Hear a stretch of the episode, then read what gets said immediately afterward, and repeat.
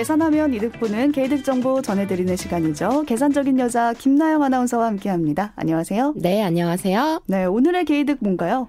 오늘의 계이득은요, 한 방울도 놓치지 않고 주유하는 법입니다. 네, 휘발유 한 방울이 정말 아깝게 느껴지거든요. 그래서 다들 주유기 레버 마지막에 이렇게 탈탈 털어본 경험이 다 한 번씩 있으시지 않을까 싶은데요. 김나영 아나운서도 레버 뺄 때 이렇게 두세 번 꾹꾹 누르지 않으신가요? 아, 두말하면 잔소리죠. 저도 네. 마찬가지입니다. 이게 큰 돈은 아닌데요. 그래도 그 몇 방울이 바닥에 떨어지면 그게 음, 너무 아깝더라고요. 맞아요. 그래서 마지막까지 마치 뭐 마른 걸레를 쥐어 짜듯 주유를 합니다. 네, 제 주요 노하우도 좀 잠시 알려드리자면. 오, 네. 네, 절대 가득 채우지 않는 것. 누가 말씀을 해주시더라고요. 어, 가득이요 이렇게 하는 것보다 한 3분의 2 정도 채우는 게 가장 좋다고 해서 한 음. 5만 원씩만 주유를 하거든요. 아, 계산적인 여자입니다. 아주 음. 좋은 방법이네요. 그런데 사실요, 가장 똑똑한 주유법은 속지 않고 정량 주유하는 게 아닐까 싶습니다. 어, 속지 않고 정량 주유.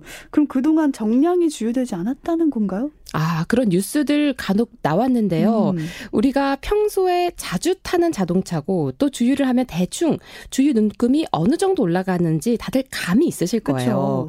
그런데 평소에 자주 가는 주유소가 아니라 다른 주유소에서 주유를 했어요.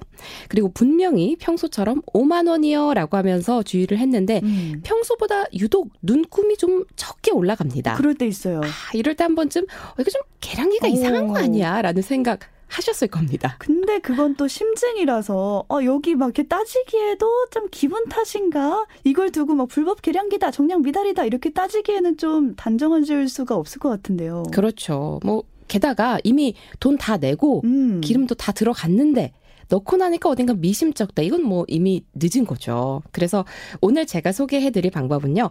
주유하기 전에 의심쩍은 주유기를 미리 거르는 방법입니다. 어, 주유기를 거르는 방법 어떻게 하는 건가요? 어, 주유기를 보시면요. 옆면에 동그란 스티커가 하나 붙어 있습니다. 음. 아마 급하게 주유만 하시느라 이 옆면에 붙어 있는 스티커까지는 확인하지 못하신 분들이 더 많으실 텐데요. 그렇죠. 방송 들으신 후에는요. 주유하실 때 의도적으로라도 한번 스티커를 찾아보셨으면 좋겠습니다. 음, 셀프 주유를 할 때 주유기 가까이 가게 되니까 그때 한 번씩 확인하시면 좋겠네요. 네, 이 스티커 이름이요. 바로 검정 필증 스티커입니다. 어, 우리 사람도 건강검 검진을 받는 것처럼 주유기도 때에 맞춰서 검사를 받아야 되거든요. 음. 그 검사에 통과하면 이 스티커를 떡하니 붙여주는 거죠. 아, 주유기 옆에 동그란 검정 필증 스티커가 있으면 아, 정량이 주유되는 주유기구나 이렇게 믿어도 되는 거네요. 네, 검사를 통과했다라고 생각해 음. 주시면 될 것 같아요. 어, 주유기는 2년마다 한 번씩 그리고 LPG 미터는 3년마다 한 번씩 검사를 받도록 법으로 정해져 있습니다. 음.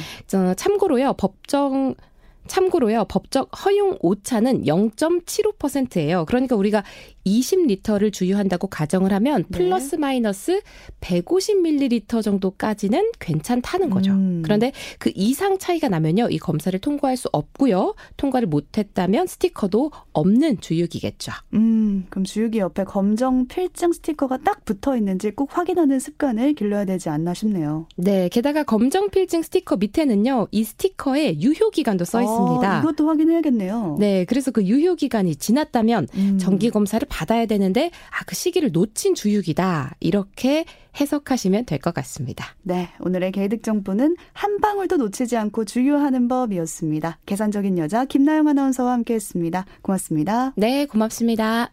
음.